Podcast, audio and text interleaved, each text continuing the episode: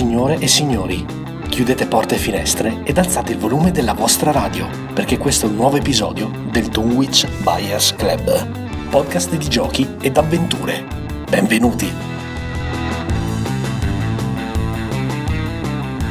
Eccoci qua e benvenuti a un nuovo episodio del Dunwich Buyers Club, podcast di giochi e avventure che ogni settimana porta a casa vostra il meglio dei giochi da tavolo e dei giochi di ruolo. Io sono Jack e come sempre sono in compagnia di Banda, Ciao ragazzi! di Mac Oi là, Giovini! e di Ale. Ciao ragazzi. Eccoci qua, allora ragazzi siamo prontissimi per un nuovo episodio, torniamo al nostro formato tradizionale dopo alcune deviazioni naturalmente obbligate causa Luca Comics and Games 2017. Ringraziamo ancora tutte le persone che ci hanno dedicato il tempo e la disponibilità per parlare con noi a Lucca. Sapevamo che erano tutti impegnatissimi e che Lucca è un momento molto particolare per tutti, ma effettivamente è stato un super super viaggio per noi del Dunwich Buyers Club.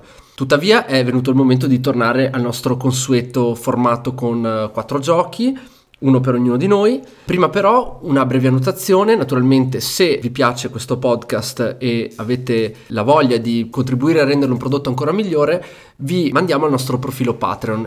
Profilo Patreon attraverso il quale potete eh, supportarci con una donazione mensile da 1 a 10 euro, dollari, scusa, Dollari. dollari. Questo vi darà diritto a vari benefit, però non ci dilunghiamo qui in questa sede, vi eh, invitiamo a visitare il nostro profilo Patreon. Se avete qualsiasi domanda o avete qualsiasi dubbio riguardante questa nostra operazione, vi invitiamo a scriverci a dunwichbearsclub.gmail.com oppure a visitare il nostro sito dunwichbearsclub.it o a scriverci naturalmente un messaggio su Facebook. Ricordiamo inoltre che proprio questa settimana è ripartito il secondo sondaggione per i nostri Patreon da 3 dollari in su. Se volete partecipare, Dite la vostra, ragazzi, Dite la dite la vostra. vostra. Dite la vostra, basta un pledge di minimo 3 dollari al mese per poter essere parte di questo sondaggio. Il sondaggio determina quale gioco eh, tra i vari che vi proponiamo sarà trattato proprio in trasmissione. E il prossimo dovrebbe terminare entro i primi giorni di dicembre e verrà trattato da noi o a fine dicembre o ai primi di gennaio, adesso poi dipendentemente da- da- dai nostri impegni, da quello che stiamo progettando. Però se il gioco vince il sondaggione, noi ne parleremo. E proprio per questo, appunto, eh, settimana prossima avremo l'intervento su Arkham Horror, che ha vinto il primo sondaggione e mm, sarà curato da Mac, ma naturalmente parleremo tutti perché è un gioco che abbiamo stra ultra mega Ecco, non ultra, ultra- l'LCG, l'originale Arkham Horror, Esatto. il gioco da Board game, tavolo. quello di, quello di una decina di anni fa, eh, Fantasy Flight, Eh la sì, nostra proprio origine. un piazza e gore. Siamo dove stati il Dunwich Buyers Club si è formato. siamo Esatto. stati molto felici che abbia vinto Arkham Horror. Era un po' inas- è un po' inaspettato, devo dire. Sì, eh. sì, devo dire di sì. Mac tornerà alla loggia. Esatto. Eh, ragazzi. sì, un, ragazzi, un intervento la cremuccia. esatto, un intervento veramente veramente vintage.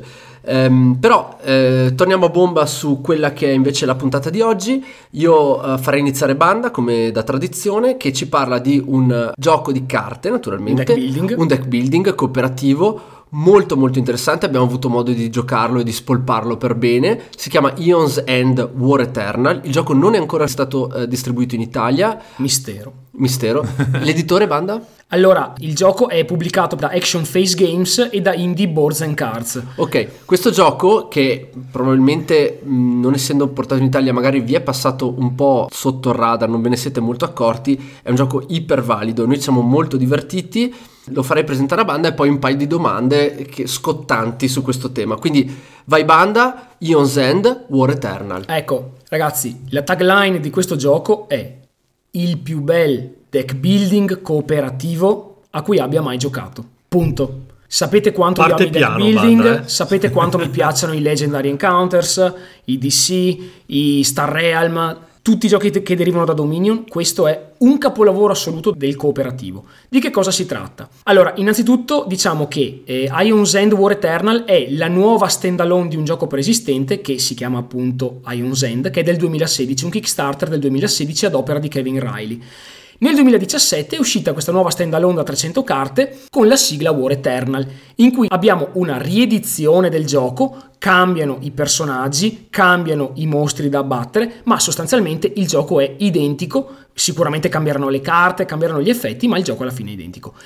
E che cosa succede? In questo mondo fantasy l'umanità è stata praticamente sterminata o ridotta comunque all'osso da una minaccia aliena chiamata i Nameless, esseri ultradimensionali che arrivano da, come si può dire, da dei rift, da delle fessure nello spazio-tempo e loro arrivano per sostanzialmente porre fine alla vita come noi la conosciamo. E sono delle creature che definire brutte e ignobili mi pare poco. Eh sì, quoto... ricordiamo il simpatico vermone della prima Che- serata. esatto, quello che ci ha esatto. detonato l'umbra worm. Eh, tuttavia, quando queste creature si manifestano, loro arrivano sul nostro piano di esistenza da delle brecce, ok, da dei gate da cui scorre dell'energia che gli esseri umani hanno imparato ad incanalare e i più dotati tra loro sono divenuti dei veri e propri maghi che si frappongono tra l'ultima caduta della razza umana e la sconfitta dei Nameless. Avete capito ragazzi, si parla di un party monomaghi. Tutti i giocatori, da 1 a 4, ricordiamo, vestono i panni di un mago, il quale deve, come in ogni deck building, deve arricchire praticamente il suo mazzo di varie tipologie di carte, che possono essere tipo gemme, oppure reliquie, oppure incantesimi, con cui sconfiggere il boss entro un certo numero di turni, prima che il boss sostanzialmente uccida tutti gli eroi, oppure distrugga Gravehold, che è la capitale degli esseri umani. L'ultima roccaforte. L'ultima roccaforte, l'ultima roccaforte degli esseri umani. Allora, che cosa accade e perché questo, co- e perché questo deck building è così geniale? Innanzitutto perché l'ordine di turno in questo gioco è variabile, non è fisso come in tutti gli altri deck building. Normalmente in tutti i deck building agisce un giocatore, poi agisce lo scenario, poi un altro giocatore, poi lo scenario e così via dicendo. In questo gioco invece c'è un micromazzo di carte che è sempre composto di 6 carte che va sempre mescolato e le carte vengono estratte a sorte e queste carte ci dicono quale dei giocatori al tavolo agirà oppure se il boss agirà in un rapporto di 1 a 2, ovvero due di queste sei carte rappresentano sempre il boss. ok? Scusami banda, 1-2 vuol dire che le carte giocatore sono sempre il doppio di quelle Esatto. delle carte azione legate al Indipendentemente mostro. dal numero di giocatori, le carte del turno sono sempre 6. Perché se giochiamo in due avremo due carte per un giocatore, due carte per il secondo giocatore, due carte per il boss. Se si gioca in tre avremo una carta per giocatore e una carta jolly che farà scegliere ai giocatori chi di loro farà due turni invece di E le uno. due carte e le mostro. due carte mostro. È tutto così, comunque sempre 6.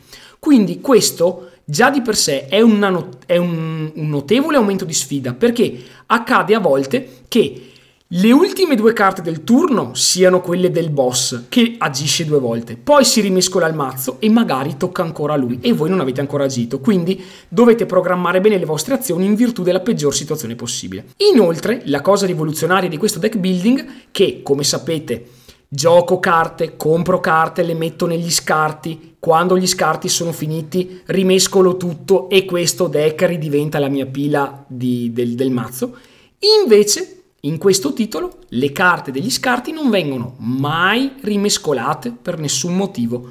Quindi, una volta che il vostro mazzo si esaurisce e vi rimangono solo le carte negli scarti, prendete tutta la pila degli scarti, la ribaltate e questa diventa il vostro nuovo mazzo. E tra l'altro posso dire questo è un grosso passo avanti rispetto a tanti giochi perché i tempi di, mescola- di mescolazio, non Di so mescolazio, come- esatto. si, si- si riducono notevolmente con un ottimo beneficio sulla fluidità del gioco. Può E sulla sembrare strategia. E sulla strategia Soprattutto quello, può, sì. se- può sembrare un dettaglio, però eh, evitare di mescolare è importante perché sapete già prevedere che cosa pescherete e potete agire tatticamente di conseguenza. Ecco, ma al di là del dettaglio è una bomba perché ragazzi il timing con cui voi giocate le carte durante il turno, che sono la solita mano di 5 carte, è fondamentale perché voi giocate una carta e la scartate.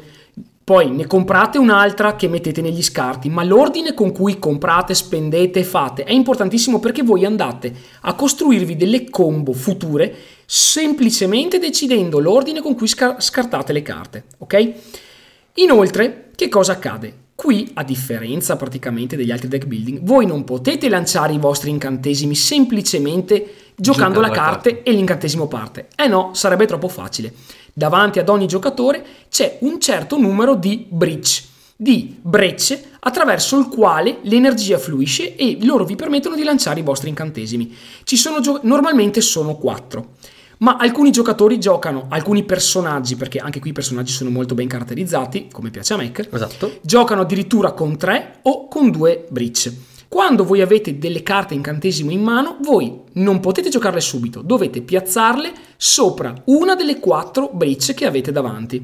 E il turno seguente In base al fatto che questa breccia sia, tra virgolette, aperta o chiusa, l'incantesimo può rimanere lì in attesa che voi lo lanciate quando, me- quando volete, oppure parte in automatico contro i mostri, eh, diciamo, di, di piccola taglia, oppure contro il boss.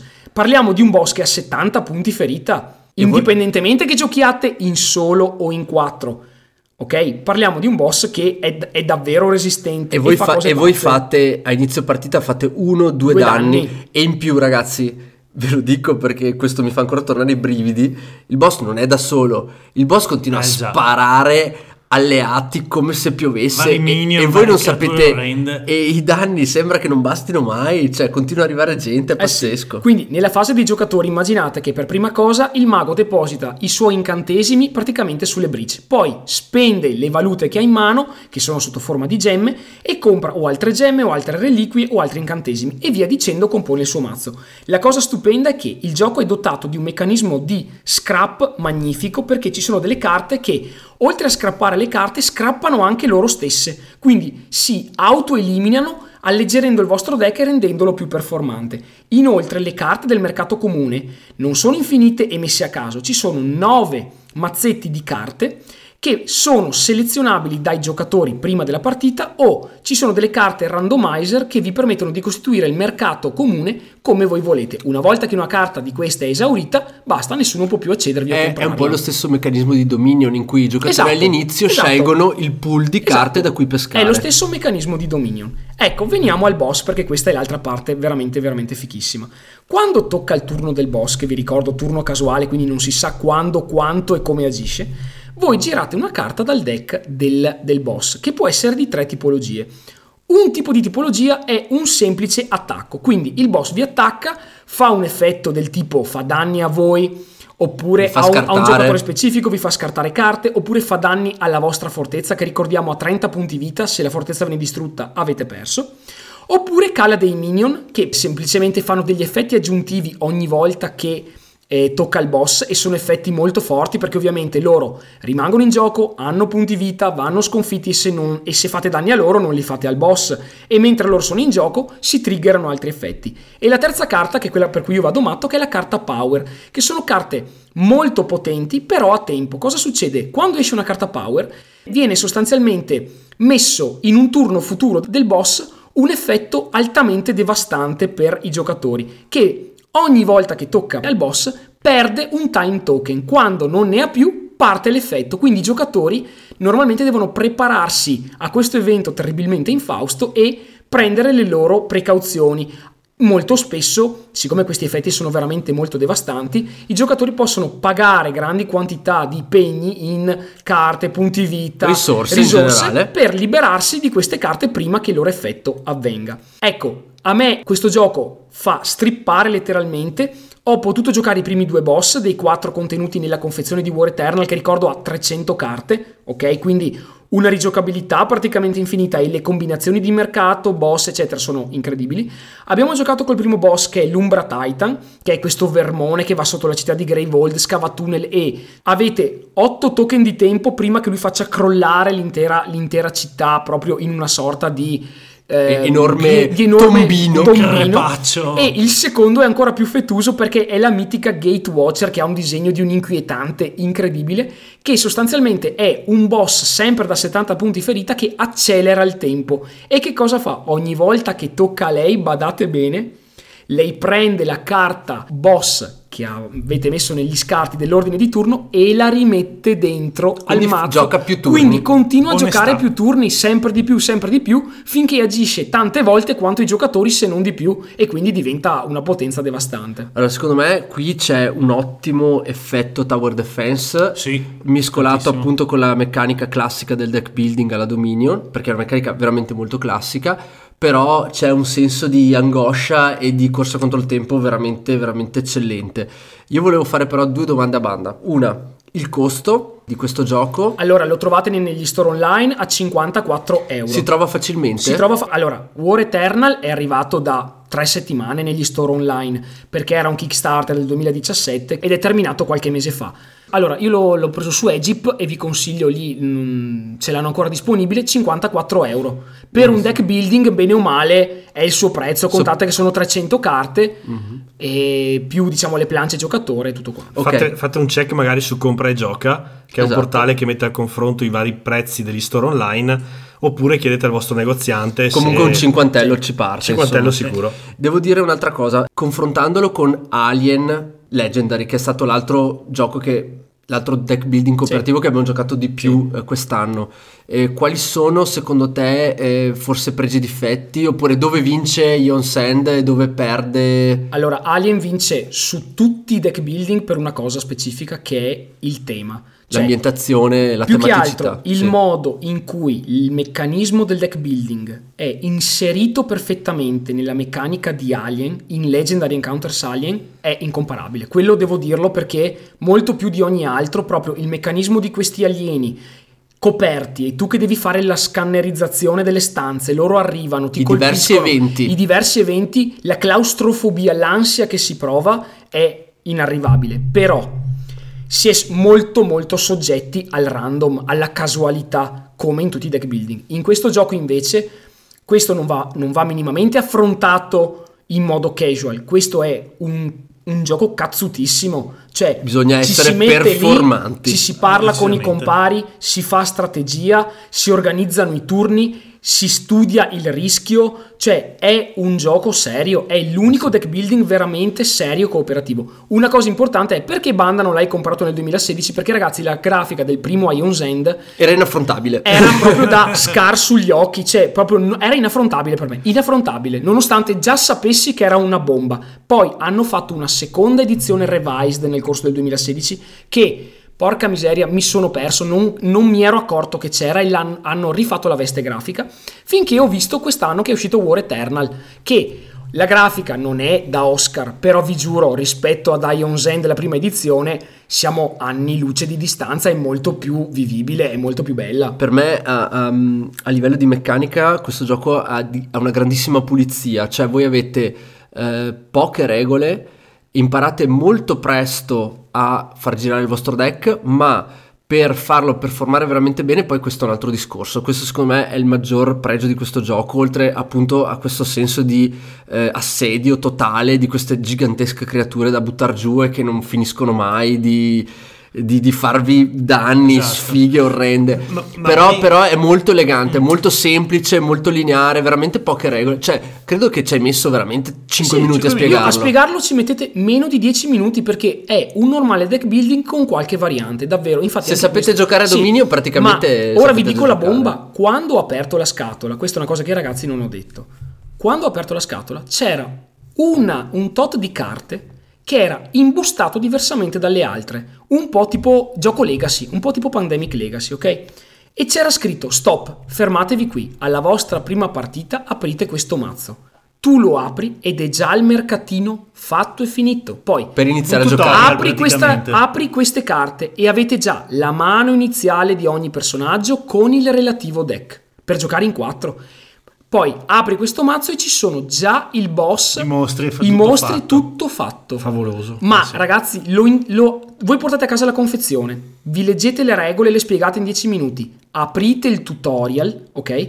Aprite questo deck, giocate con quattro amici nel giro di 20 minuti. Io non ho mai visto una, una tale interfaccia. Tra è l'altro ha un setup velocissimo Sì, sì. perché veramente l'hai messo giù in 5 minuti, ma la cosa che a me è piaciuta di più e che me lo fa piacere, tanto per dire molto di più di Alien, è la sinergia che si crea fra i giocatori, cioè rispetto ai deck building tradizionali, anche cooperativi, dove comunque tutto il gruppo concorre Collabora, per sì. battere eh, lo scenario, per battere il mostro e così via, qui c'è proprio un'interazione fra eh, i vari componenti del gruppo che è altissima, cioè gli assist sono continui, i poteri che funzionano eh, sul, sul mio personaggio eh, o su quello di Jack o su quello di Ale si, proprio si allacciano e si intrecciano come eh, veramente in una maniera Sì, è, eccelsa. è vera strategia È di proprio gruppo, strategia cioè di non gruppo. è una cosa basata sul caso del tipo No, vabbè no. speriamo che Mac peschi quella carta che fa sta roba. No, no, no. Esattamente. Qua ragazzi è se Mac pesca quella carta è perché lui il turno prima ha deciso di scartarla sono- con quel esatto. timing. Poi quindi non Esatto, c'è, non c'è tutta storia. la meccanica proprio del timing, il fatto di poter decidere di tenere alcuni spell, alcune abilità, eh, diciamo a riposo in attesa di sulle sulle, mh,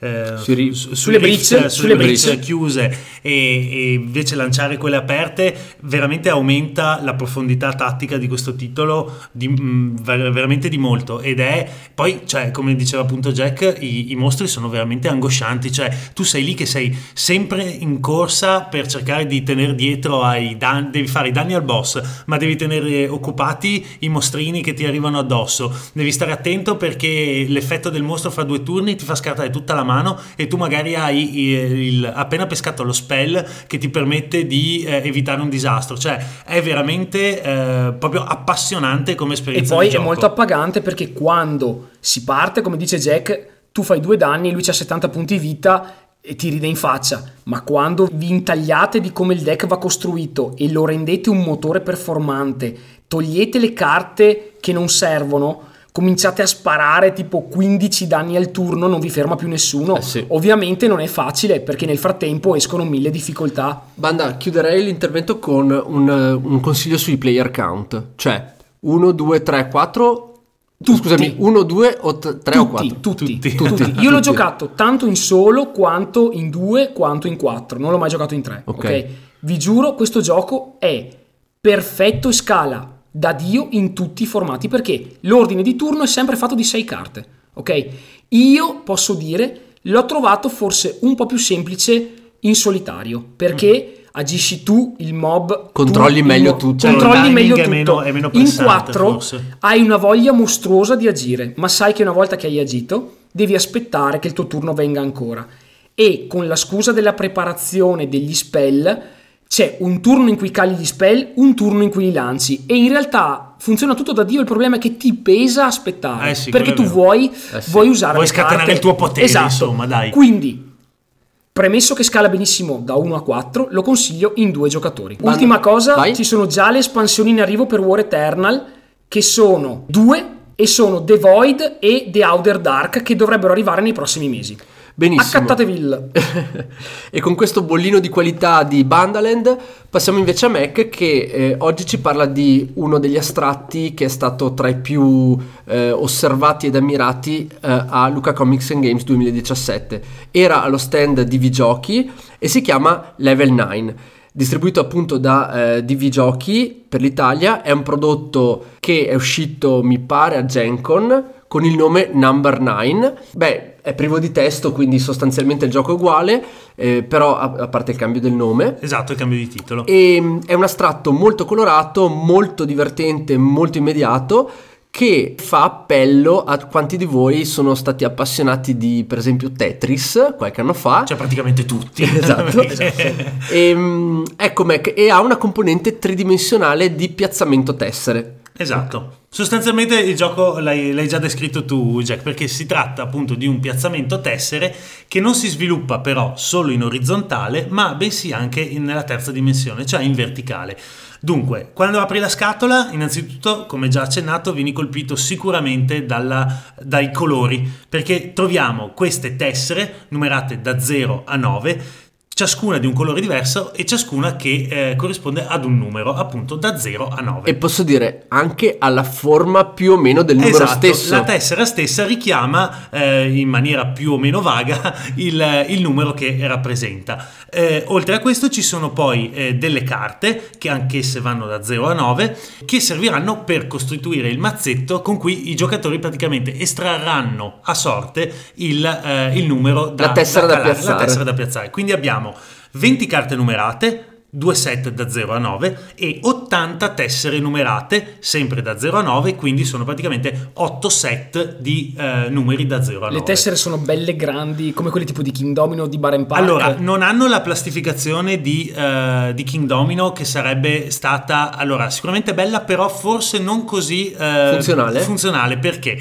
dovendo sovrapporre le tessere ad un certo punto, la plastificazione tipica di quelle di King Domino le avrebbe rese un po' troppo lisce. Già adesso adesso se devo muovo subito l'unica critica che mi viene eh, in mente per, per, questo gioco è proprio il fatto che i, le tessere dei numeri a volte tendono a, a, scivolare. a scivolare. un pelino, ma quando le sovrapponi, quando le sovrapponi devi solo, bisogna stare solo un po' attenti quando si piazzano appunto le una, le une accanto alle altre. Eh, a parte questo, il gioco fila che è un piacere. Come diceva Jack, il cuore pulsante è quello del Tetris con in più l'aggiunta appunto della dimensione verticale. Quindi le regole sono strasemplici perché tu piazzi la tessera, ogni tessera deve, deve avere almeno eh, un eh, lato in comune con un'altra, quindi non puoi mettere a, a, avvicinarle per gli spigoli e quando eh, diciamo tu hai, lo scopo è comporre una base abbastanza eh, omogenea per poterti permettere di appoggiare sopra questa base di tesserine le tessere dei numeri più eh, succosi. Perché? Perché ogni livello superiore allo zero, cioè il primo che piazzi, un, funge da moltiplicatore per il valore della tesserina del numero. Quindi se io piazzo il 4 sul primo piano faccio 4 punti. 4 punti. Se piazzo il 4 sul secondo piano faccio 8, 8 punti. punti. Esatto, però la, non è così semplice perché, come diceva appunto Jack le tessere non sono regolari hanno degli incavi hanno forme strane quindi... come la mia testa Mac esattamente uguale banda uguale. No. E... è solo enorme dai cioè.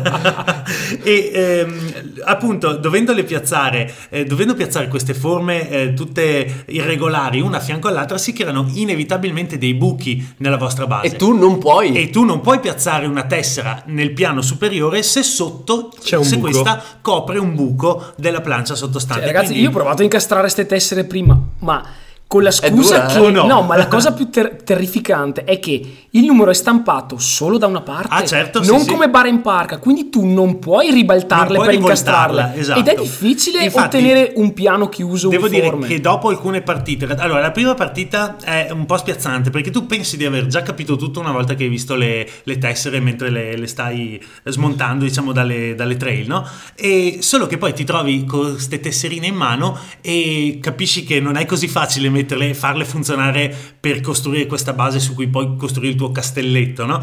E la cosa poi, secondo me, veramente geniale del gioco è che il mazzetto di 20 carte viene mischiato ogni volta, quindi tu non sai che numeri vengono fuori. Ad esempio, potrebbe capitarti in una partita che i, i numeri 9 vengano fuori molto presto, quando tu stai costruendo ancora la base della tua, eh, della tua costruzione. E quindi di fatto i, i numeri che sono più, eh, più succosi, più appetibili per fare tanti punti poi sui livelli superiori se ne vanno e quindi bisogna cominciare a pensare a delle strategie per far funzionare Ma tu non puoi storare le, le tessere. No, no, infatti eh. questo cioè una volta che io estraggo la tessera 7, mm. tutti i giocatori che possono essere da um, ehm, 2 a 4, anche se in realtà nel foglio che compone le regole, perché è un foglio a 4 fonte reto, dicono anche che lo si può giocare in solitario cercando di battere il proprio record, eh, tutti i giocatori comunque pescano quel numero e quel numero va messo giù sul tavolo. Fine. Dopodiché non si può più spostare, non si possono mantenere delle tessere per i turni successivi. Tessera in toia. Non si toia. Posso dire? E soprattutto, aspetta, scusami sì, Jack, la cosa molto importante è che tu non puoi prendere delle tessere e fare delle prove eh, per vedere, eh, ah, se poi mi esce una 5 allora la piazzo qua. No, tu devi riuscire a capire com'è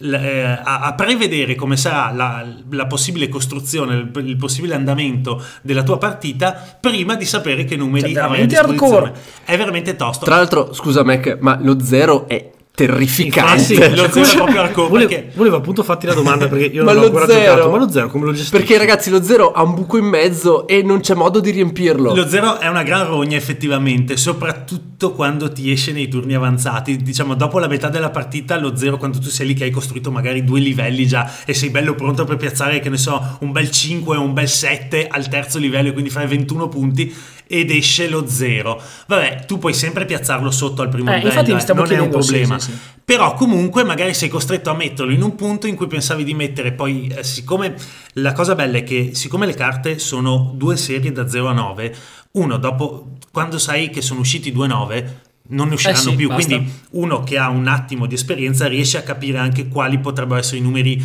più efficaci. Sì, c'è una componente statistica, sì, esatto. Quindi eh, il gioco sembra molto plain, molto anche semplice se vuoi, però in realtà ha una profondità tattica da questo punto di vista molto molto molto interessante. Io ho fatto varie partite, eh, innanzitutto nessuna è stata eh, Banale. banale, tutte diverse l'una dall'altra e soprattutto la cosa bella è che eh, c'è proprio una crescita dell'esperienza di gioco perché le prime due o tre appunto come vi raccontavo sei lì un po' che provi a mettere le tessere, lasci buchi orrendi e, e fai magari uno o due livelli. Già verso la terza quarta partita siamo arrivati al quarto livello che Però non è hai- assolutamente banale. Hai imparato le tabelline? No, faccio sempre tutto come ti dicevo l'altra volta, completamente a caso, Vabbè. però ogni tanto riesco a vincere. però sì, i punti me li conta Giulia, come dicevi Esatto. giustamente tu. E... Ciao, Giulia. E Brava Giulia, Brava, brava. Mi conti. Badante. esatto. No, comunque ragazzi, a parte gli scherzi, eh, il gioco è validissimo anche perché a fronte di una spesa irrisoria, perché siamo sotto i 25 euro, e porti a casa un titolo che è divertentissimo, adatto a qualunque età perché ah, diciamo che anche un ragazzino intorno agli 8-9 anni che sia un attimo sveglio e a cui piaccia giocare appunto con la giusta posizione di forme eh, può tranquillamente impegnarsi in, questa, in una partita a questo gioco. E soprattutto è eh, un titolo eh, estremamente semplice da mettere sul tavolo perché ci vogliono due secondi a settappare anche perché la, la scatola, la trail della scatola, il, il contenitore della scatola ha delle le sagome di ciascun numero perfettamente eh, preparate quindi non puoi sbagliare anche nel riporlo via. È tutto molto chiaro molto semplice e la componentistica ribadisco è ben fatta. Mm, le carte sono spesse eh, sono belle da tenere in mano. L- le tesserine sono di una dimensione adeguata. Ecco l'unica cosa come dicevo all'inizio è che forse se non si sta un po' attenti si rischia magari con una mossa un po' eh, diciamo azzardata di, di scompaginare un po' esatto una mossa inconsulta scompagini un po' la tua messa a punto però vi dico è un problema delle prime due partite poi diventi un attimo pratico e vai via Anche tranquillo. perché ricordiamo che Mac Dragon Castle insegna Eh, non sì. è uno che quando prende la roba Con le sue- è ah, molto eh sì. delicato. Dai, con i miei zoccoli purtroppo Coordinazione non riesco a occhio-manona. fare. Un non riesco a fare tanto di più. Ecco, e ultima cosa, una partita dura 20 turni, cioè il numero delle carte del mazzetto. La media di un turno, a meno che uno non vada proprio in paralisi d'analisi perché non sa dove piazzare la tessera, dura fra il minuto e il minuto e mezzo, quindi a farla grande prendendosela con calma le prime partite massimo 30 minuti e la porti a casa. Cioè, quindi vi dico è proprio un, un titolo molto interessante un perfetto regalo anche per chi vuole si è appena approcciato al mondo del gioco da tavolo e vuole un titolo un po' estemporaneo da tirare fuori una volta alla settimana oppure quando vengono gli amici. Ecco l'unica cosa che forse posso dire peccato sarebbe stato bello magari eh, tenere, che tenesse fino a 5-6 giocatori perché il titolo si presta però forse poi il numero delle tesserine diventava troppo grande Non so, da con, gestire con gli esadecimali magari Ecco, si sì. riesce Le radici qua- Ah, o le radici quadrate, quadrate. cose così. l'espansione per sei Comunque- Potremmo fare una Pippo Riva version con i numeri Esatto, razionali, cose coi così. frattali. Esatto. Comunque, veramente un bel titolo di Da Vinci, eh, assolutamente promosso e assolutamente consigliato. Benissimo, questo era Level 9 da Vinci Games. Adesso passiamo invece a un titolo Kickstarter, come da tradizione di Ale, che però era per vari motivi un pochino che non eh, poteva trattare questi titoli che a lui sono molto cari. Eh, oggi abbiamo un... eh, Molto cari in tutti i No, sensi. e, probabilmente, sì. E probabilmente in queste tre settimane sono spawnati altri 200 Sì, Kickstarter. infatti. Vabbè, Ale, comunque... Infatti, Ale non sta- in realtà lui mi, de- mi disse una volta che voleva fare un accantonamento per la pensione, visto che la situazione delle pensioni in Italia è un po' quello che è. Però purtroppo abbiamo- ci siamo guardati negli occhi È il momento gelo, detto- lo Sì, sapete. sì, sì, sì. Abbiamo E ti metti il breeze. Abbiamo detto che, vabbè, tutt'al più male che vada, rivenderemo i nostri giochi una volta vecchi, ma purtroppo. Giammai. Giammai. Giammai. Bravo Ale. Allora, Ale, eh, parlami un attimo. Allora, questo gioco si chiama Root, eh, quindi radice. È un gioco, ehm, è un German competitivo. È un German anche se ci sono due dadi, eh. Occhio, poi no, spiegheremo. no, in, in attenzione. tantissimi German ci sono Sì, i dadi. sì, è vero, è vero. Secondo me non è neanche proprio così male, comunque va bene in generale. Detto questo, Ale, eh, questo è un Kickstarter secondo me molto molto carino, ha delle particolarità e sono veramente curioso che tu ce lo racconti un po' nel dettaglio. È carino perché sembra puccioso, ma in realtà è di una violenza inaudita. Ha un po' la Happy Tree Friends, vedo. Parliamo infatti di Root, a Game of Woodland Might and Right. Allora, per chi non li conoscesse, Quelli della Leader Games sono gli autori di Vast The Crystal Caverns, un titolo che noi stiamo ancora aspettando di ricevere, dovrebbe arrivare ormai a giorni perché parlavano della metà di novembre e che è uscito come secondo Kickstarter pochi mesi fa con l'aggiunta di alcune miniature che ne hanno impreziosito insomma la componentistica. Tra l'altro segnaliamo Ale perché questa è una cosa che ho visto poco spesso citata che, eh, um, Vast è disponibile anche come print and play. Esatto. E tra l'altro un, un utente di giochi da tavolo ne ha fatto tutta la, tra- la, traduzione in italiano, quindi è un bel titolo, noi l'abbiamo preso Kickstarter ovviamente perché c'erano le miniature e quando ci sono miniature noi non capiamo più niente, però eh, è un titolo che se volete volete giocare a casa vostra potete farlo tranquillamente. Potete farlo tranquillamente, tra l'altro la traduzione è disponibile sul gruppo, come ha detto Mac, di Giochi, Giochi da, da tavolo. tavolo. È fatta benissimo, benissimo, anche perché ha utilizzato un font molto simile a quello sì, originale. Sì. Quindi se potete andate a dare un'occhiata, credo l'abbia caricato e, anche su BGG. E bravo, in attesa, sì. e bravo tu davvero che ti sei sobbarcato questo Già, purtroppo non ricordo il nome del, del, ragazzo che si è occupato, però è stato veramente bravo e ha portato a, a, disposizione di tutti un titolo che secondo me è veramente validissimo. Mettila così, noi non sappiamo chi ringraziare, ma lui sì. Esatto. esatto. allora, perché parlo di questo gioco? Perché Root è un Kickstarter attualmente in corso, infatti si chiuderà il 22 di novembre. È della Leader Games, come abbiamo già accennato, è curato da Cole Werle, che è molto famoso per giochi di tipo geopolitico, giusto per farvi capire come questo non è esattamente molto easy. okay? Nonostante gli animaletti pucciosi. Eh sì. E Patrick Leader, appunto, illustrato in maniera eccezionale da Kyle Ferrin perché dico questo? Perché hanno scelto questa veste grafica veramente pucciosissima, eh, stilizzata, ipercolorata anche per il tabellone, per tutto quanto. Sì, sì che se non vi strega ragazzi non so. Cioè dovete essere veramente posso, arti, dire, veramente posso dire che mi ricorda davvero molto gli Happy Tree Friends. Cioè sì, una sì, sorta di grafica ultra pucciosa ma che eh, diciamo fa da preambolo a un qualcosa di orribile, orribile che sta per accadere. Sì, e inquietante e infatti qualcosa di orribile è veramente accaduto. Root è un gioco di avventura e guerra per 2-4 giocatori completamente asimmetrico come ovviamente il precedente Vast, in cui i giocatori si contendono il controllo di una grande zona selvaggia che è un'enorme foresta. La Woodland. La, la, famosa Woodland, esattamente. Torneremo dopo su questo punto perché in realtà poi in campagna i giocatori sono aumentati, ma l'appunto lo facciamo dopo. Il malvagio Marquis de Cat ha conquistato la grande foresta perché? Perché vuole estrarne tutte le ricchezze. Sotto la sua dittatura però gli abitanti della foresta, che sono volpi, conigli, eh, topi, topi, e via dicendo, si sono uniti nell'alleanza ribelle, ok? Con lo scopo di difesa comune e soprattutto di cospirare contro questo governo di gatti che li sta eh, praticamente dissanguando. Stanno okay? costruendo la morte nera anche loro? Può essere. Ecco. per realizzare questo scopo l'alleanza si coadiuva con i vagabondi. I vagabondi sono una tipologia di personaggio che vaga per la foresta potendo seguire anche Pat che normalmente sono bloccati agli altri e che prestano i loro servizi al miglior offerente. I Ronin, i Ronin di, i Rising, Ronin Sun. di Rising esatto. Sun. Del becero in cambio, in cambio di quello degli oggetti delle attrezzature che gli altri giocatori craftano grazie alle carte che compongono il gioco. Ma però i vagabondi non è che aiutano solo l'alleanza aiutano chiunque gli dia questo vantaggio. E ricordano bene il precedente terribile regno degli uccelli, dell'Eiri. Questi uccelli, Eiri sarebbe il nido dell'aquila, ok? Questi uccelli sono una compagnia rissosa, ok? Perennemente gue- con una guerra intestina in corso, che però si sentono offesi da questi gatti che gli hanno portato via il territorio e vogliono al più presto riconquistare quel, quel terreno perché fa parte del loro retaggio, ok? Ancestrale. Questo è il quadro nel quale ci, ci troviamo a muoverci. Guerra totale. Guerra totale. I giocatori che cosa fanno? I giocatori una, interpretano queste... sembra, di queste fazioni. Sembra, sembra, un coin asimmetrico della GMT ambientato in Vietnam.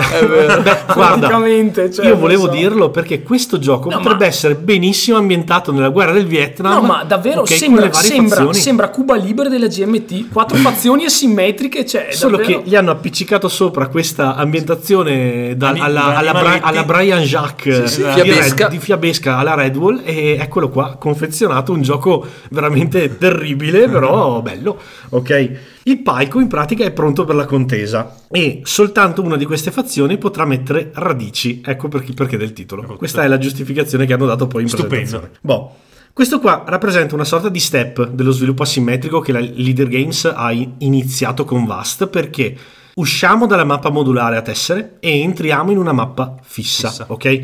Già questo sembrerebbe un passo indietro, ma in realtà l'hanno fatto perché? Perché questo in un certo senso vuole essere una sorta di gioco di confine fra eh, eh, giochi introduttivi della meccanica asimmetrica e giochi veramente geopolitici, come quelli che gioca Banda nel tempo libero, ok? tipo Labyrinth. Tipo Labyrinth. Sì, c'è, la gente, c'è la gente che normalmente si droga, Banda invece gioca ai giochi della GMT. Gioca a Labyrinth. Esatto, tra l'altro hanno messo il percorso dei punti vittoria visibile a tabellone e quindi ogni giocatore sa in ogni momento chi è che sta dominando la partita.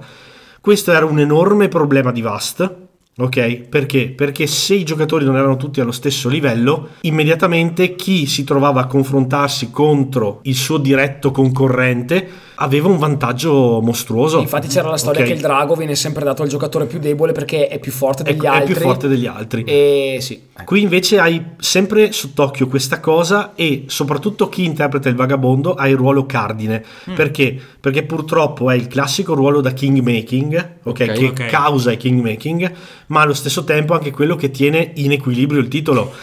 Perciò il giocatore più esperto, a mio parere, dovrebbe essere il vagabondo. Come la Germania in Axis. Dai, Quindi, quindi fine. Vagabondo di fatto è una delle razze giocabili. giocabili al 100%. Delle compagnie giocabili. Le quattro razze sono i gatti, ok, per la, per la gioia Per di Jack, Jack. No, che gestiscono strutture e logistica, quindi loro producono legno, producono risorse e con questo legno fabbricano altri, eh, altre costruzioni o oggetti. Il loro scopo è quello di costruire strutture e se lo completano vincono la partita. mi ricordano quelli, di, quelli di, eh, di New Angeles banda, quelli che avevo io, quelli che costruivano dappertutto. Ah sì, la I Wayland, la palazzinari, Wayland, i gatti palazzinari. I gatti palazzinari. Gatti Ok. palazzinari. Poi abbiamo gli uccelli Mac. che radunano le loro aquile Perché ti piacciono gli uccelli, no? per riconquistare Perché i boschi. sembri un picchio, guarda questo Ah, sì? picchio qua. Ma cosa Vedi? stai dicendo? Sì, sì, guardalo, guardalo, ti assomiglia È uguale a tantissimo. te. Scusate, stanno indicando uno delle- una delle carte di... di, di di Io Root. dissento completamente. da questo. Comunque, gli uccelli radunano le loro forze, eh, praticamente reclutano nei nidi le loro aquile e devono catturare quanto più territorio possibile. Se ce la fanno, vincono loro. Poi c'è l'alleanza. L'alleanza è quella che secondo me ha il ruolo un po' più infame. Loro devono cospirare contro gli altri, stando attenti alle battaglie che vengono gestite da due dadi più le carte. Dramma, dramma. Quindi e questo per, per gli amanti del German, mamma mia, però lo capisco, lo capisco. Ma secondo me è quel- quella punta di randomicità e aleatorietà che in questo gioco deve esserci per forza. Perché altrimenti diventa proprio un piattissimo, ok? No, più che altro lo si risolve. Non si risolve, va bene, ok, insomma, esattamente. Il loro scopo è diffondersi Cioè, lentamente. ragazzi, voglio dire, in Labyrinth si tirano una, una marea, Marea di di dadi. dadi. Ecco, Qua ce ne sono solo due, Solo quindi due. ci va anche Boh. bene. E l'alleanza in pratica deve spreadarsi, cioè deve allargarsi, ok, eh, all'interno del territorio, cercando di dare fastidio a tutti in modo che nessuno riesca a completare il loro obiettivo. Ovviamente ci possono riuscire soltanto se tengono d'occhio tutte le altre forze in gioco. Infine abbiamo il vagabondo. Il vagabondo ha una missione segreta che nessun altro al tavolo conosce, neanche lui. neanche lui. No, lui sì, povero, dai. per completarla ha bisogno del contributo di tutti gli altri giocatori, quindi lui offrirà carte agli altri in cambio di eh, oggetti che aumenteranno il suo potere e cercherà di muoversi insomma proprio come un'eminenza grigia all'interno del, del tabellone. Ma questi obiettivi cambiano di volta in volta? Cioè ce ne sono vari? Cambiano di volta in volta, ce ne Quindi sono molta vari. varietà di... di Più che altro, chi di- diavolo va a equilibrare una roba del genere? Cioè, Eh, sì, è dura, eh. Eh, chi lo so. diavolo playtesta una roba del genere? È la stessa cosa che mi sono chiesto per Cioè, Vast, Vast, esatto. eppure Vast è fatto egregiamente ma, questo da è, questo ma questo è molto Eh, più peso. Secondo eh. me sì, secondo me è ancora più, più Domanda pesante. Ale, e meno di 4 sei fottuto? Allora, c'è una meccanica automatica per gestire il vagabondo che consente di giocare in tre e no- sinceramente non so come funziona invece il gioco in due, perché è dichiarato da 2 a 4. Infatti il regolamento è disponibile, però per adesso è una bozza nel momento in cui stiamo registrando. Spero che verso la fine della campagna esca quello completo, ma secondo me anche loro, in base agli stretch goals che stanno sbloccando, devono modificare la meccanica di Eh, certo, gioco per certo. equilibrarla. Di conseguenza il vero regolamento si avrà solo al termine della campagna e dopo mesi di test. Infatti questo titolo, nonostante abbia una componentistica abbastanza semplice, perché sono prevalentemente meeple, ok?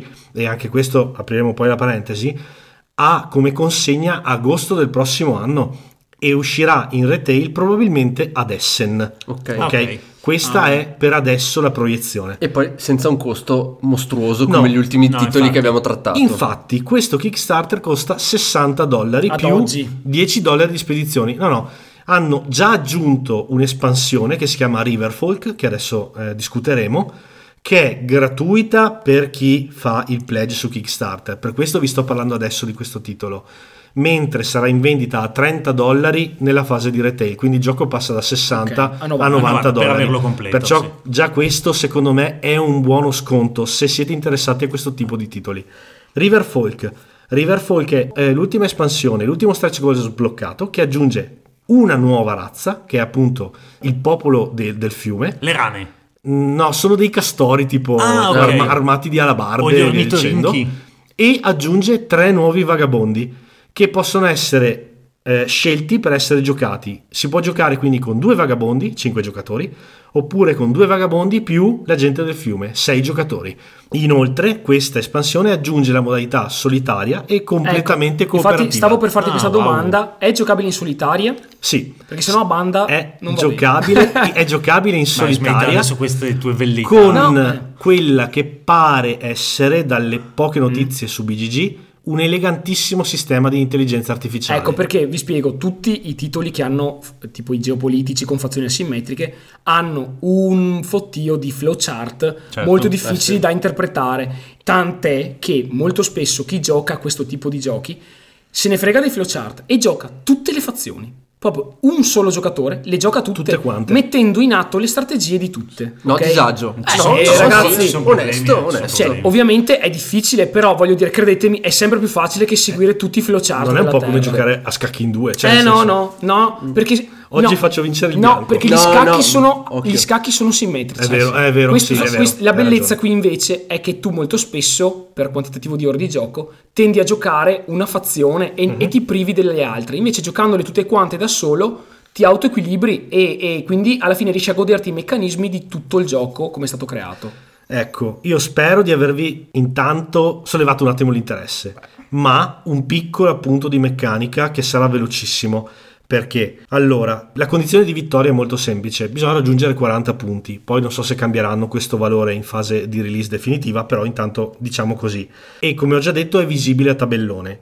I giocatori giocano condividendo un mazzo di sole 60 carte. Pochissime. Ok, sono pochissime, ma queste 60 carte utilizzano un sistema simile ad esempio a One Deck Dungeon, ok? Oppure a Race for the Galaxy, ovvero ogni carta può essere utilizzata in vari modi. C'è la figura che serve agli uccelli per utilizzare i loro poteri, c'è la parte sotto che sono le conspiracy che servono all'alleanza.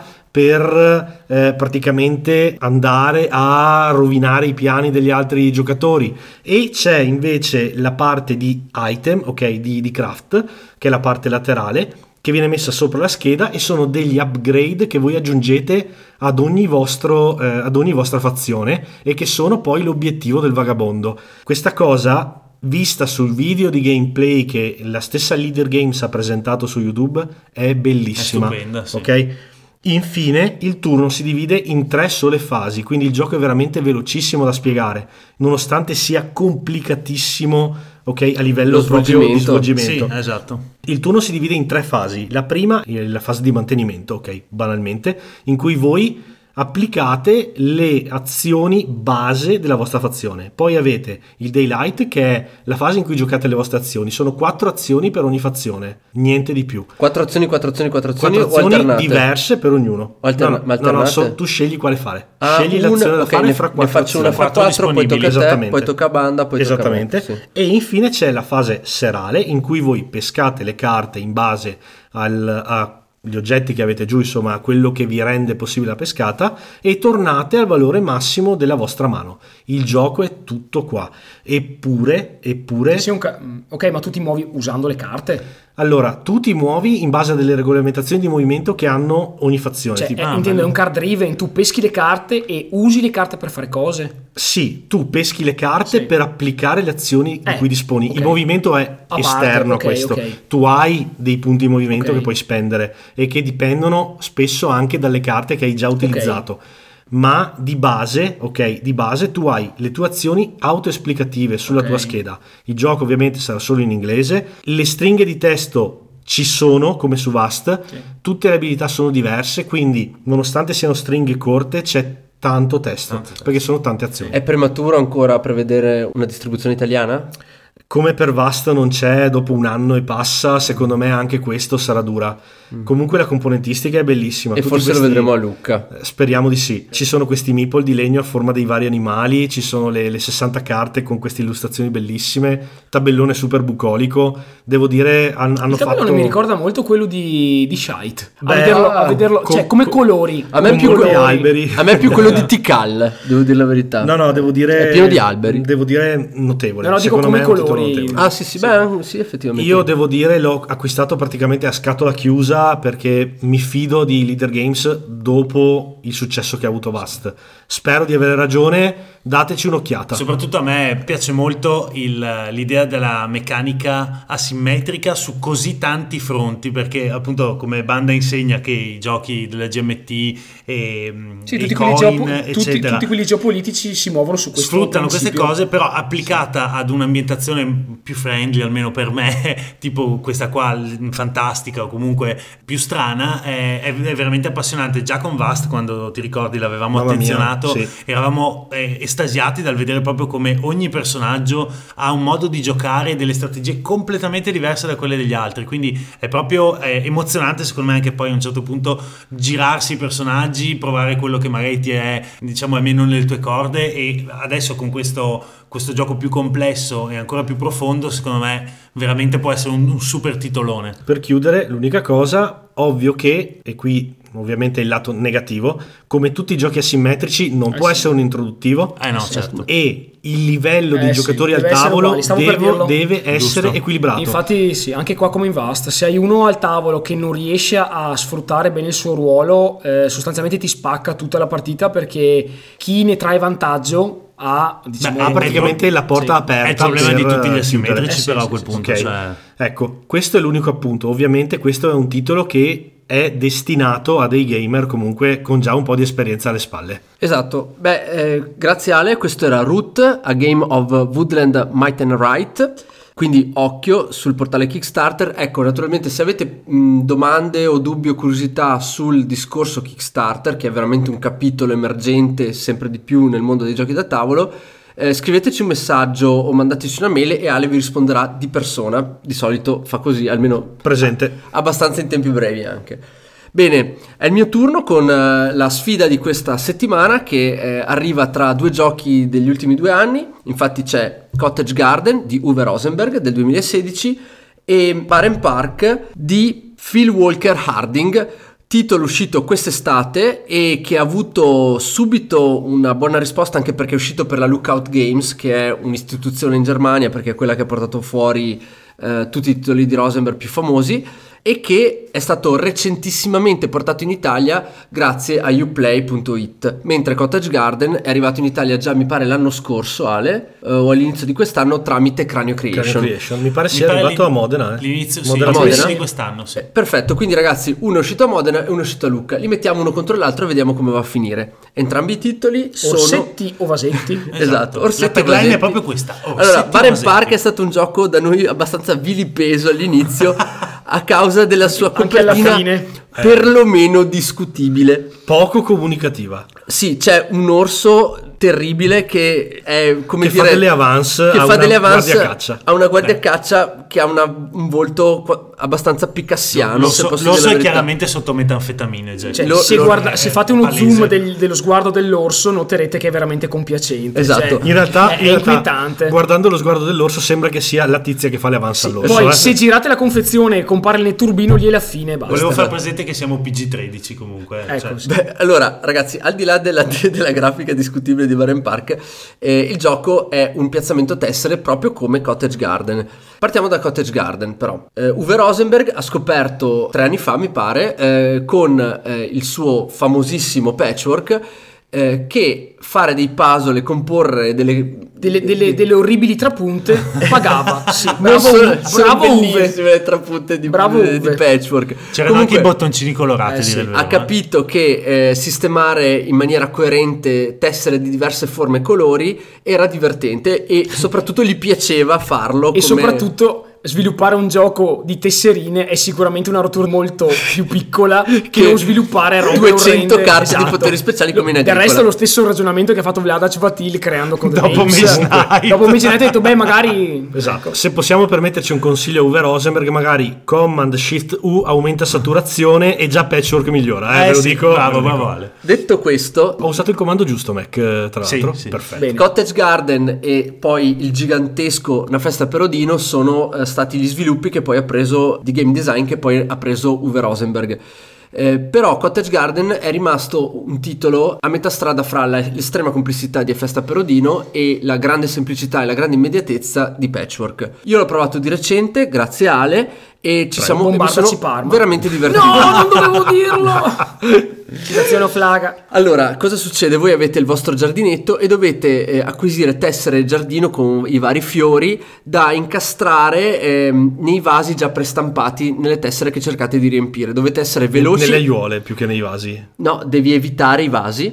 Sì, sì, sì, giusto. Ok, avete delle aiuole con dei vasi prestampati e delle piccole, come si chiama? Campanette di vetro. Sono, sì, sono delle... Chiamate serre. Sono- Esatto. sono piccolissime, So- però. Microserre. Voi dovete girare attorno a tutte queste componenti con le tessere che pescate e dovete cercare di essere molto efficienti e veloci nel riuscire a completare queste tessere prima del vostro avversario. La competizione è veramente serrata perché voi, voi prendete, l'avversario prende e voi dovete continuare a vedere cosa sta facendo appunto il vostro avversario.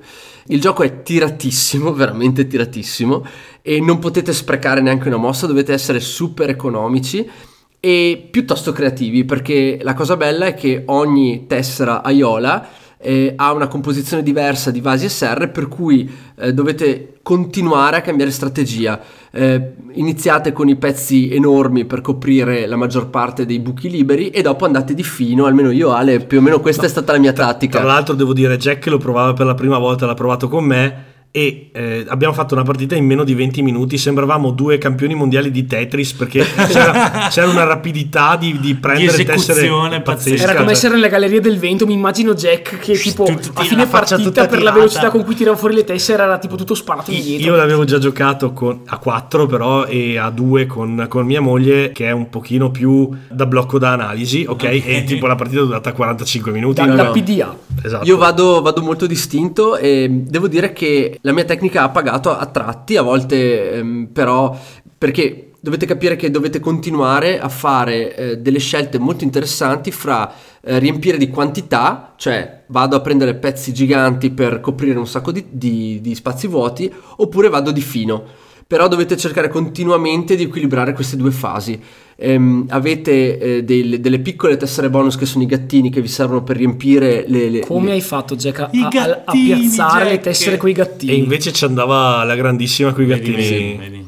Ehm, devo dire che poi il punteggio va, ehm, man mano che il punteggio sale, voi potete acquisire queste tessere gattino che eh, più sono meglio è, sono delle specie di mini jolly e vi aiutano appunto a completare in maniera efficiente ma soprattutto veloce eh, le vostre tessere Iola. Una volta finita una tessera Iola, segnate i punti, prendete i bonus e prendete un'altra tessera Iola. Dovete stare molto attenti perché l'ultimo turno è in realtà il turno malus, o no Ale? Sì, perché il turno viene scandito da un dado che scorre attorno alla mappa e che indica anche da quale zona voi potete pescare la vostra aiuola e ogni turno praticamente aumenta e quando arriva al 6, come diceva Jack, c'è l'ultima fase in cui all'inizio di ogni turno perdete punti, quindi voi, voi dovete chiudere al- idealmente al termine del quinto turno, come Ale ha fatto perfettamente, cioè lui l'ultima, l'ultima mossa del quinto turno lui ha chiuso, io invece sono rimasto abbastanza inchiodato con un'aiola, e però ho fatto i punti di quell'aiola, Mhm. quindi in realtà tu fai più punti, ma il meccanismo del gioco che ti penalizza ti fa sostanzialmente andare a più o meno zero. Ho guadagnato pochissimo, da- ho guadagnato hai, qualche hai punto. perso 4 punti e ne hai guadagnati 7. 7, quindi ho fatto qualche punto, però bisogna stare attentissimi, non potete avere sostanzialmente il cantiere aperto a fine partita, dovete aver già pianificato la, la chiusura del, del quinto turno.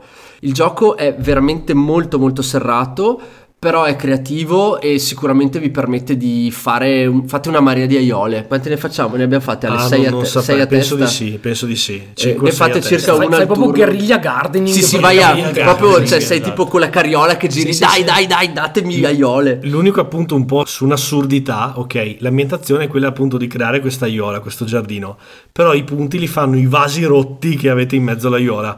Quello, quello mi ha un po'... Sì, tematicamente, tematicamente non, non, è il non rende. massimo. È molto bella la carriola che come eh, che indica sostanzialmente. Avete presente il pedone che vi indica dove siete nel giro di tessere di eh, patchwork? Mhm. Sì.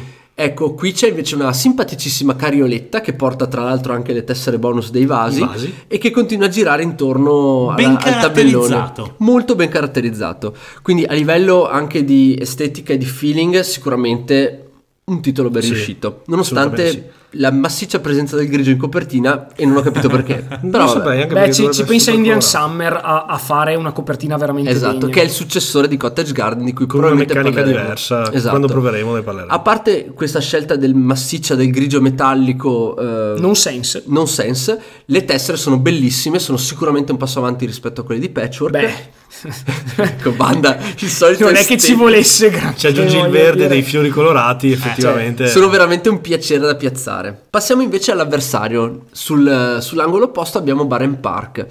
Eh, Baren Park vi mette invece nei panni di eh, costruttori di parchi eh, di divertimento a tema orsi.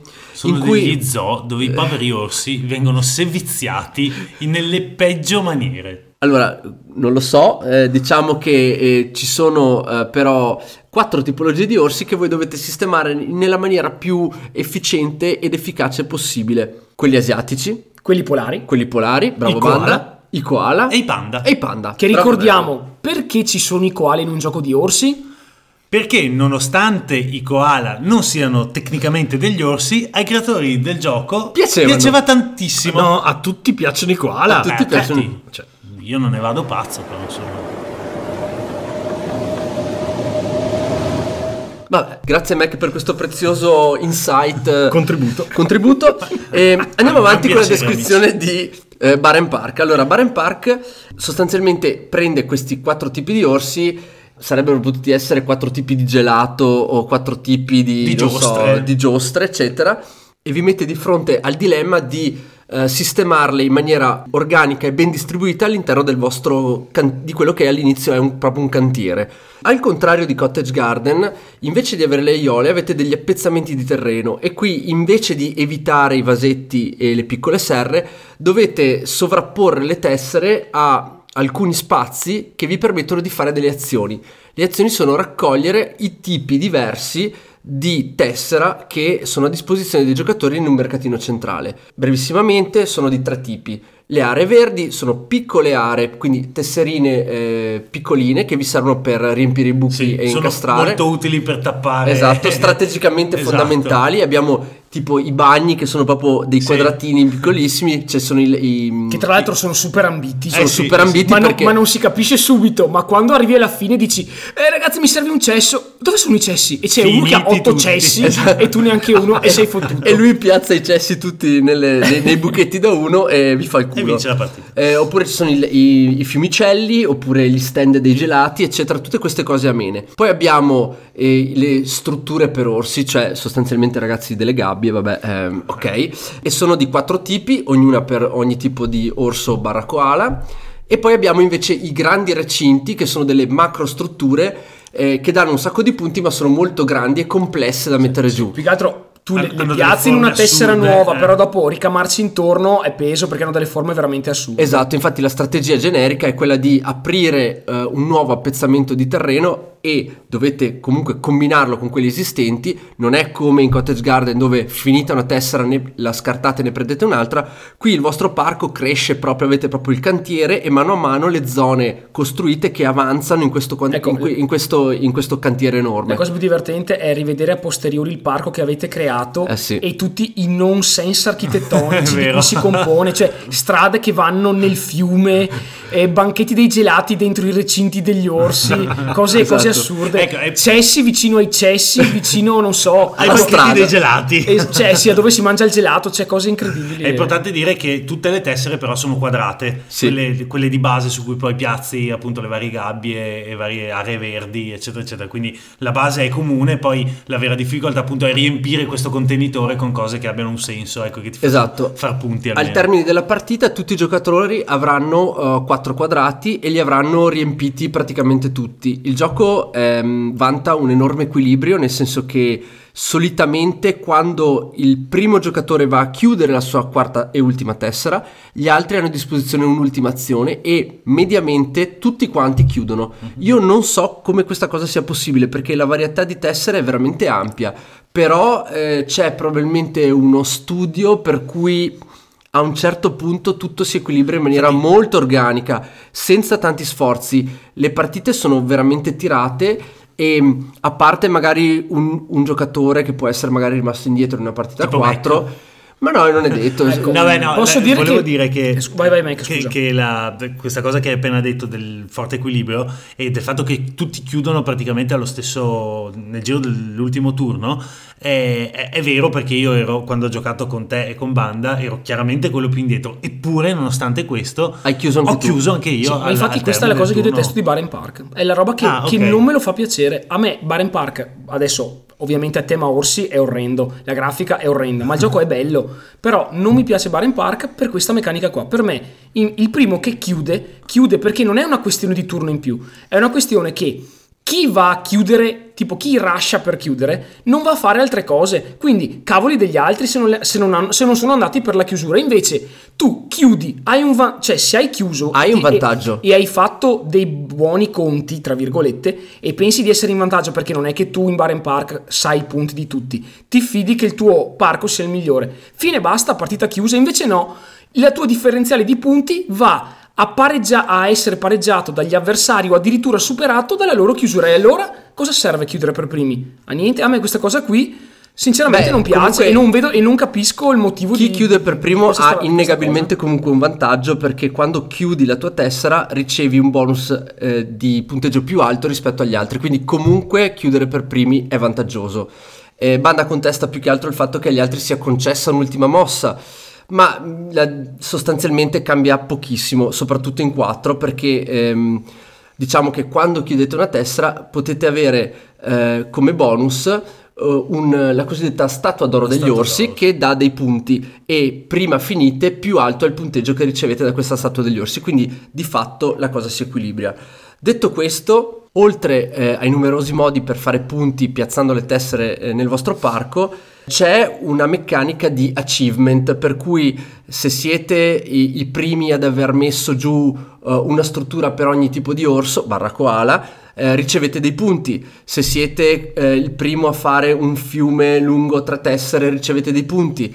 Se siete riusciti a piazzare tutti i grandi recinti uno a fianco all'altro, ricevete dei punti.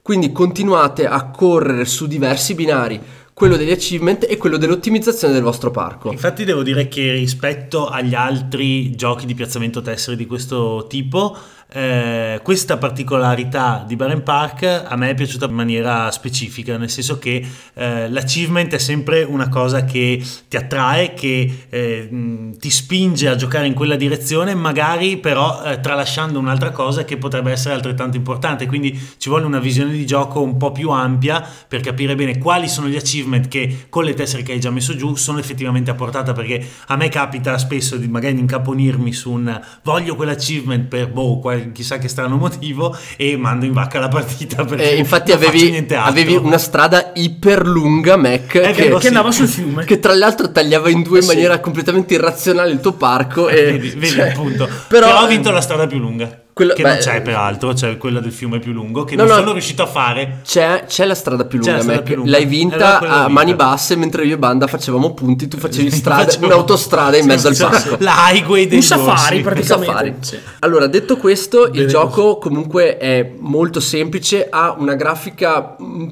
po' discutibile. Eh, Sostanzialmente a me fa un po' ridere, fa un po' tenerezza, a parte il discorso orsi in gabbia, ma vabbè, quello è un capitolo che io non apro, io lo prendo com'è, è un gioco semi astratto e va bene così. Poi questo tipo di considerazioni le lasciamo magari a voi o un'altra sede che non è sicuramente questa. Noi discutiamo il gioco e il suo um, appeal grafico che è abbastanza corretto, non, non ci sono grossi problemi, se non brilla sicuramente per eh, diciamo eh, splendore grafico e essenzialità, ma porta a casa il risultato sostanzialmente. Io lo trovo abbastanza onesto, come dici tu, da un punto Sì, di non è grafico. spettacolare, è un, è un po' buffo. Però me, esatto, cioè a me sorprende una cosa, questa è una riflessione che forse avevamo fatto anche quella sera in cui abbiamo giocato. E c'era un vecchissimo videogioco che Ale sicuramente si ricorda, che era Theme Park, che sì. era la costruzione del parco eh, di divertimenti, che sostanzialmente cioè, trasposto esattamente con le stesse regole, con le stesse logiche di Baren Park,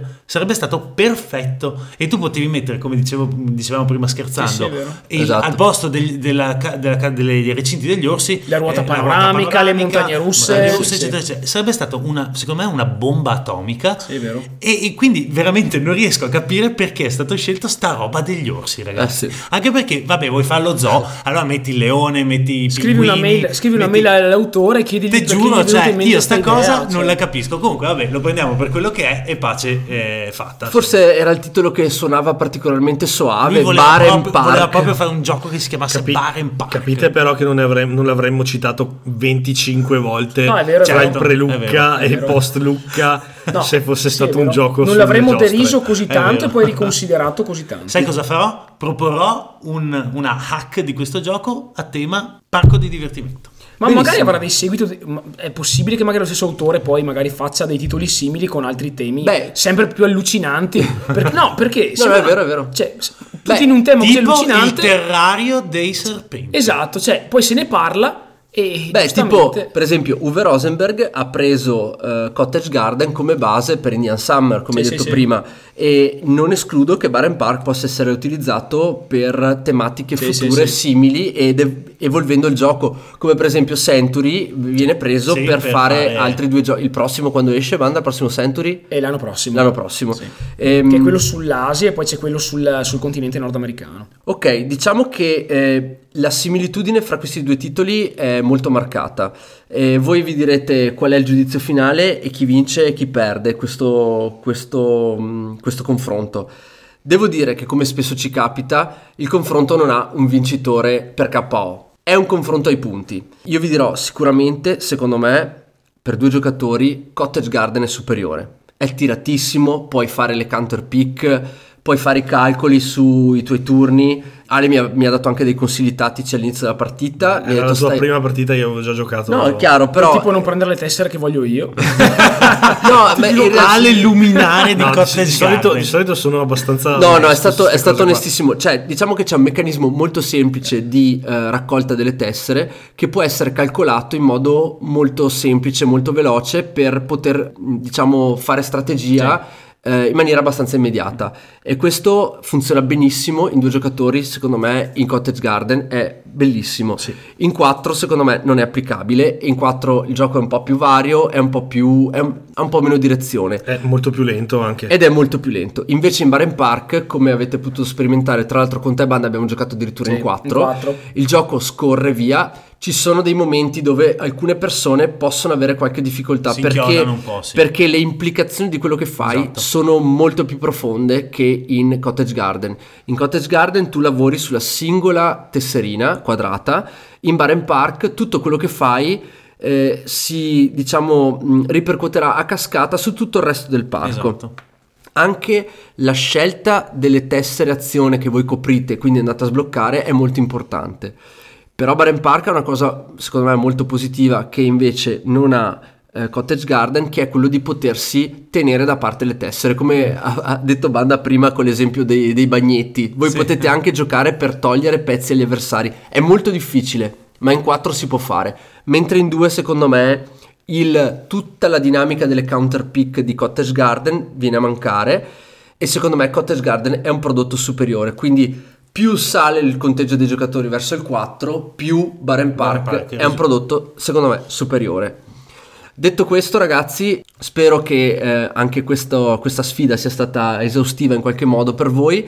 Se non sapete quale scegliere o se siete in qualche modo in accordo o in disaccordo con il mio giudizio, vi aspetto su Facebook eh, o via mail, eh, fateci sapere cosa ne pensate. Comunque, eh, Bar and Park, secondo me, è uno dei titoli caldi di questa. di- è stato uno dei titoli caldi di quest'estate. Eh, adesso, naturalmente, con Lucca è, diciamo, nel mercato italiano è entrato abbastanza di prepotenza perché era uno di quei titoli su cui Uplay puntava maggiormente per quest'autunno.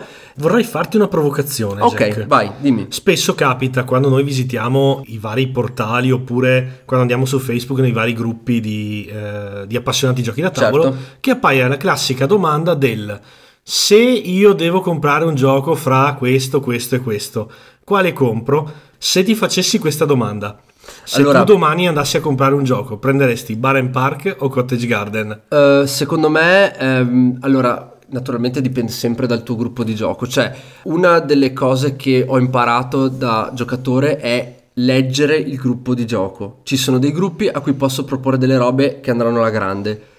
Lo stesso gioco in un altro gruppo va di merda. Ok? Quindi non posso insegnarvi a leggere il gruppo a cui proponete il gioco. Però vi posso dare un consiglio che va al di là di Bar and Park e Cottage Garden. Cercate di non essere egoisti. Cioè, voi lo so che avete preso sto gioco e volete a tutti i costi giocarlo. Però se poi portate una roba che non va bene, non fate una bellissima figura, il gioco non piace, ve lo mettete in casa e non ci giocate mai più.